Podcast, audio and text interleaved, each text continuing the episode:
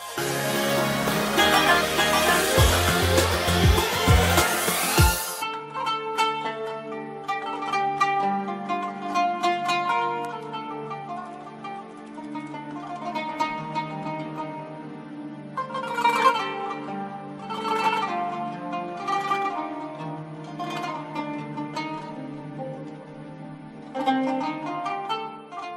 الله الرحمن الرحيم الحمد لله. والصلاة والسلام على سيدنا رسول الله وآله وصحبه ومن والاه. مع سيرة المصطفى والحبيب المجتبى صلى الله عليه وآله وسلم نعيش هذه اللحظات نستهدي به وبسيرته. عسى الله سبحانه وتعالى أن يمن علينا بفضله سبحانه وأن يلقي في قلوبنا حبه وحب نبيه صلى الله عليه وسلم وحب من أحبهما. وصلنا في حكاية السيرة إلى الفتح الكبير فتح مكة. دخل النبي صلى الله عليه وسلم واستقر له الحال. وبدأ الناس يدخلون في دين الله أفواجا. وتكلمنا على أن أبا محظورة أسلم وكان شابا معارضا للإسلام والمسلمين ولنبي الله فعينه رسول الله صلى الله عليه وسلم وهو حديث عهد بإسلام مؤذن البيت الحرام. وأسلم عتاب ابن أسيد وكان يكره النبي صلى الله عليه وسلم فحسن إسلامه. وسنرى أنه لما جاء يخرج إلى حنين جعل عتاب بن أسيد محافظا على مكة. ونستفيد من هذا أنه كان يقدم الشباب وأنه كان يدربهم وأنه كان يثق فيهم بالرغم من أنهم حداثة عهد بإسلام. وأنه من الممكن أن يحدث له عارض شبهة شيء من هذا القبيل. ولكن رسول الله صلى الله عليه وسلم يعلمنا أن نربي الرجال. النبي صلى الله عليه وسلم حطم أصنام الكعبة وكانت معجزة كبيرة في إثرها أسلم كل أهل مكة تقريبا. لأن هذه الأصنام كانت مؤسسة مسلحة بالحديد المسلح فكان يشير إلى إحداها فتسقط. معجزة يعني شافوا 360 معجزة. وتكلمنا كيف أنه صلى في الكعبة وأنه أعطى مفاتيح بعد ذلك إلى من هي بأيديهم بالرغم من مطالبة العباس وعلي وقال هذا يوم بر ووفاء.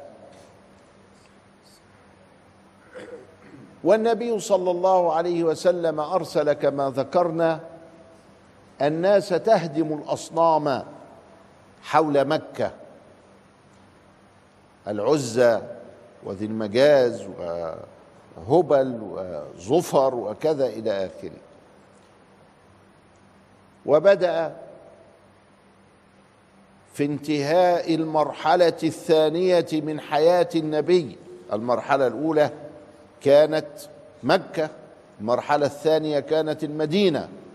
وسندخل الآن إلى المرحلة الثالثة مع بدايات السنة التاسعة للهجرة النبوية الشريفة. جلس النبي في الثالثة التاسعة والعاشرة ثم انتقل إلى الرفيق الأعلى. هذه المرحلة الثانية انتهت بانتهاء الوثنية في العرب. لأن رايت الناس يدخلون في دين الله أفواجا. كان العرب يعدون مكة حامية الدين الدين الوثني لجوار البيت لأنهم أهل البيت كعبة. وأهل البيت عندهم كانوا في المقدمة فلما أسلموا دخل الناس من القبائل في دين الله أفواجا لأن قائدهم قريش مكة أهل البيت أسلموا. ولذلك أسلم العرب بين يوم وضحاه واختلفت الدنيا وهكذا تعرف أن الغيب بيد الله. وأن النظم والدول والقبائل وكذا إلى آخره كل ذلك يغير الله سبحانه وتعالى الحال بين غمضة عين والتفاتتها. ما بين غمضة عين والتفاتتها وانتباهتها كده يبدل الله من حال إلى حال ويقلب الدنيا. وقد كان جلس النبي صلى الله عليه وسلم في مكة تسعة عشر يوم. ونزل عند أم هانئ. أم هانئ بنت عمه اللي تربى معاها عند أبي طالب أخت علي شقيقته شقيقة سيدنا علي. فنزل عندها لأن عقيل باع كل أماكن كانت للنبي فقال وهل ترك لنا عقيل من رباع؟ يعني ما عندوش حتة ينزل فيها. عقيل والنبي في الهجرة قال ده مش هيرجع تاني. راح بايع بيوته وحطت فلوسها فلوسه إيه؟ مع ما يجراش حاجة. فالنبي عليه السلام جه لقى بيت خديجة اتباع وبيته هو اتباع وبيت أبوه اتباع أمرنا لله. نزل عند أم هانئ. اجارت أم هانئ كما ذكرنا أيضا حموها. حموها يعني إخوات جوزها. فأبى علي إلا أن يقتله. قال ملناش دعوة بالكلام ده. هيتقتلوا هيتقتلوا. فقال النبي لما عرضت عليه الحكاية لقد أجرنا من أجرت يا أم هانئ.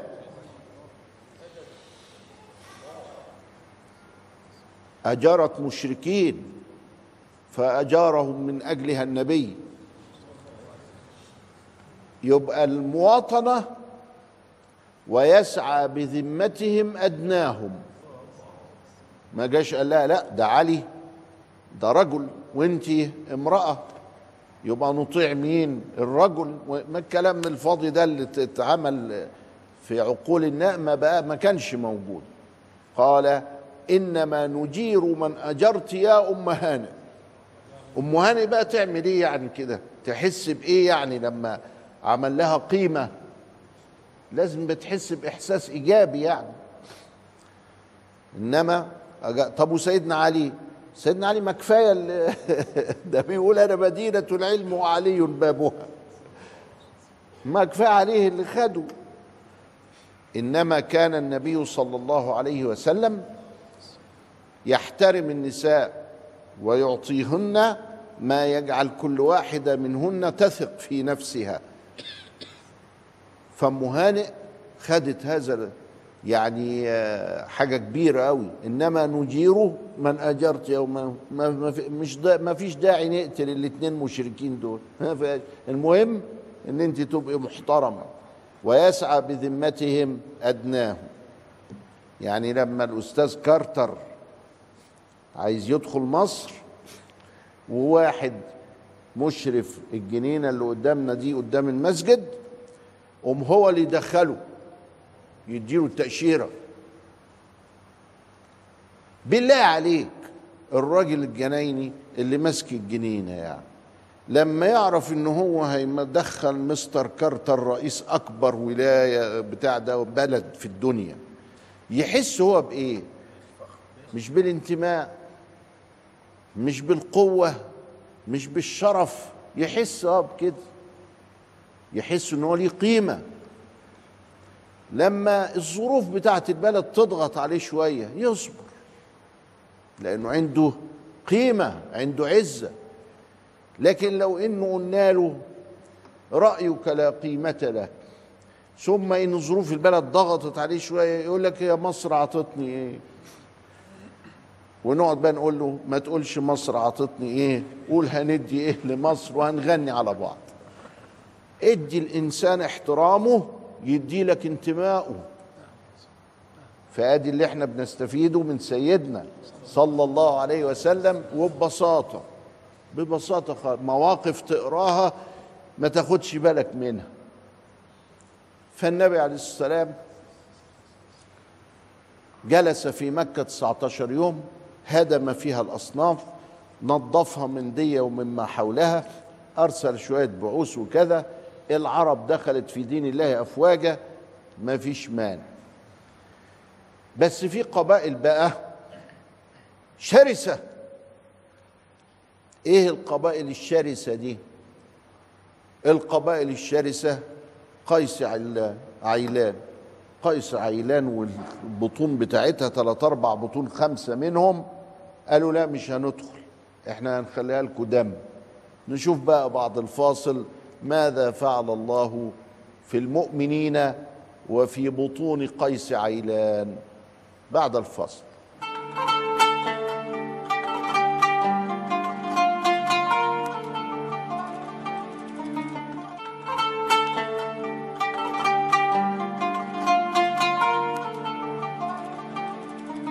بسم الله الرحمن الرحيم الحمد لله والصلاة والسلام على سيدنا رسول الله وآله وصحبه ومن والاه. بطون قيس عيلان كان قبيلة بطن كده اسمه سعد بن بكر. أولاد سعد بن بكر دول. هوازن ثقيف كل دول من بطون. قيس عيلان ومعاهم بنو سليم. ماشي. جايين يتخانقوا مع النبي عليه السلام وهم الأقل من ناحية العرب ككل. بطور قبيلة واحدة. بعض بعض القبائل يعني. بعض بني هلال. مش كل بني هلال. بعضهم. وبعضهم أسلم. واحد اسمه أبو عامر الأشعري. جمع العيال دي كلها. سقيف على هوازن على ابن بكر على بعض بني هلال على كذا على كذا جمعهم كلهم.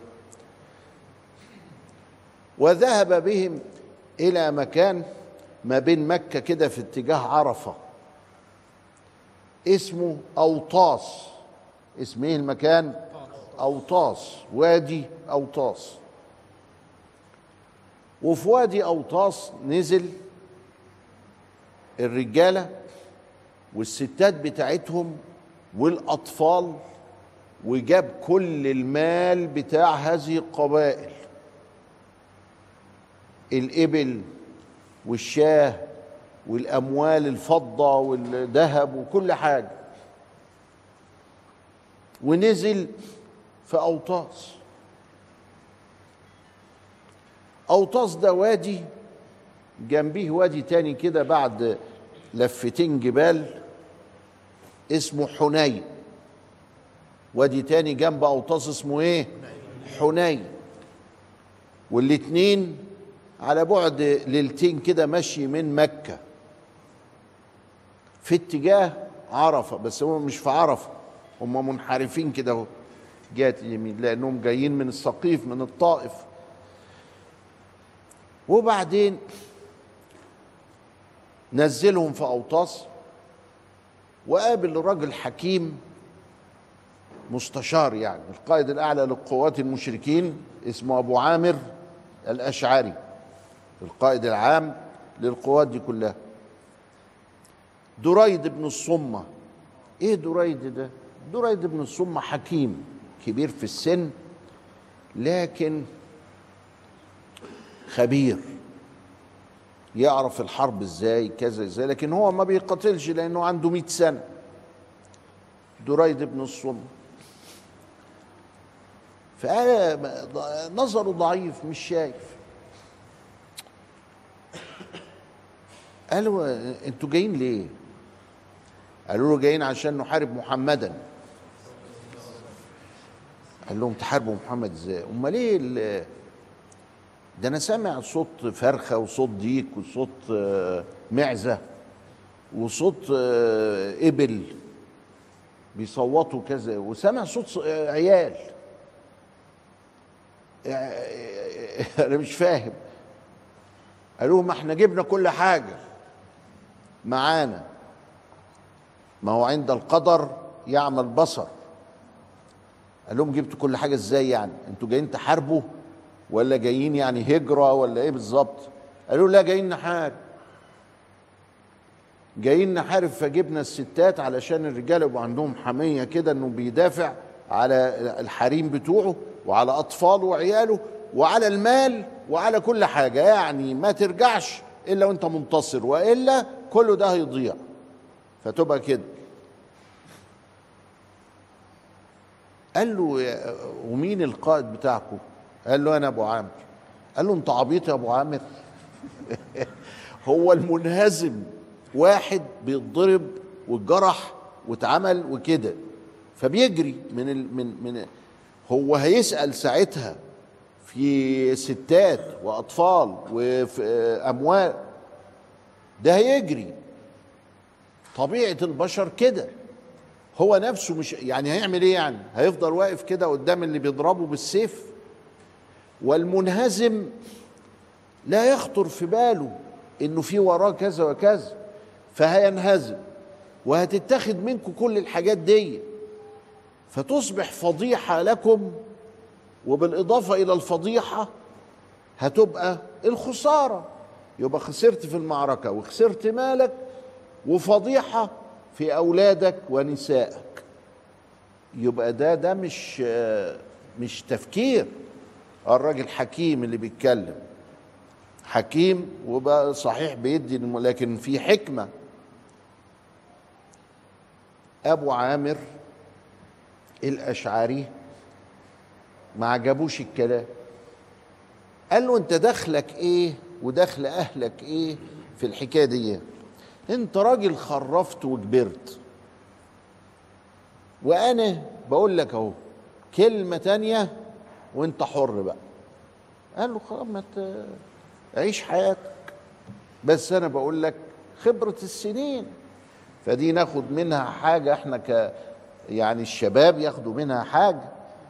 انه الناس الحكماء اللي شافوا بالتكرار امور كتيرة ونصحوهم ما همش مخرفين دول مجربين.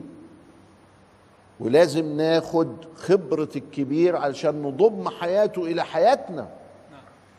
لكن الشباب عاطيني قفاه وبيقول لي أنت مش فاهمني وأنا مش فاهمك. يبقى ده ما ينفعش ومش هتبنى الأمم كده ولا هنصل إلى مرحلة النجاح. دريد بن صماء أدى اللي عليه وأبو عامر الأشعري هيج الدنيا وقال لهم كذا. و... فواحد جه قال له أوطاس دي ما تنفعش ده إحنا لازم ننقل لحنين لأن أوطاس مكشوفة شوية. فراح أبو عامر الأشعري جاب الناس الكتيرة اللي معاه ده وراح الجبال والوديان اللي ما بين أوطاس وحنين وخباهم في مفارق الطرق وخلاهم على قمم الجبال مستخبيين ورا الصخر وكذا. علشان الطريق ده هو الطريق اللي هيجي منه الجيش الإسلام. واستخبوا في أمانة الله واستعدوا بالنبل والسهم إنهم يضربوهم من فوق فيعملوا هرج ومرج بعض الناس هتنسحب فاللي بينسحب هيصطدم مع المتقدم ناس متقدمة من ورا ودول جايين من قدام فيقتلوا بعض أو يضربوا بعض. فتحدث الهزيمه دي كانت الخطة بتاعت أبو عامر الأشعري القائد العام لقوات المشركين في حنين. سيدنا النبي تحرك من مكة. سيدنا النبي هو جاي لفتح مكة كان معاه كام؟ عشر تلاف فارس. أسلم الناس في مكة فانضم إليه ألفين واحد. بقى الجيش كام؟ 12 ألف عشرة جايين من المدينة وما في الطريق واثنين حديث عهد بإسلام. بيشاوروا عقلهم لكن هم شايفين محمد برضو قرشي مننا يعني فبرضو حلو لما يغلب. أهي قريش غلبت يعني حتى لو لم يكن هناك الحمية الدينية فهناك الحمية الوطنية القبلية وهكذا. فبرضه ما فيش مانع انهم يروحوا ويحاربوا وينتصروا على ثقيف فتبقى قريش انتصرت على على ثقيف. في النهاية هيبقى محمد اللي هو من قريش هو اللي انتصر على أبو عامر الأشعري اللي هو مش من قريش. الحسبة كده من قيس عيلان. فرايحين 12 ألف. ولذلك خدوها في يومين هي المسافة ما تاخدش ليلتين خدوها في ليلتين. طلعوا ثمانية من شوال. ثمانية من شوال. وصلوا للوادي ده للحتة دي عشر. إيه السبب؟ إنها حاجة يعني 11 ميل هي. تتاخد في الوقت ده كله. إنه ده جيش عرمرم كبير فماشي كأنها ماشي عسكرية كده بيدك الأرض.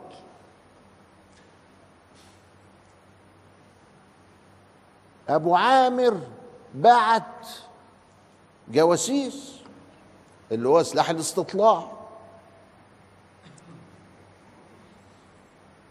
والنبي عليه السلام بعت واحد وقال له عيش معاهم وشوف أخبارهم إيه اعمل روحك منهم كده.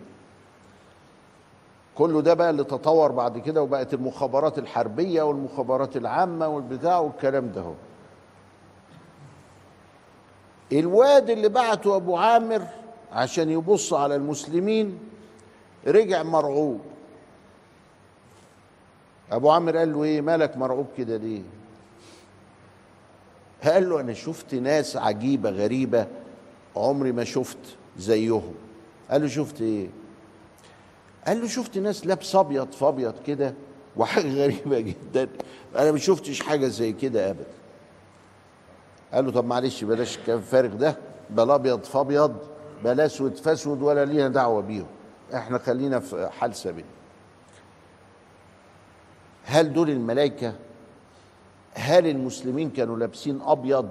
قد يكون. لأن ربنا سبحانه وتعالى بيقول انزل جنود لم تروها. هل يا ترى الذي لم يرها هم المسلمون ولكن المشركين رأوها؟ احتمال. نكمل ما الذي حدث في حنين في الحلقة القادمة إن شاء الله. فالسلام عليكم ورحمة الله وبركاته.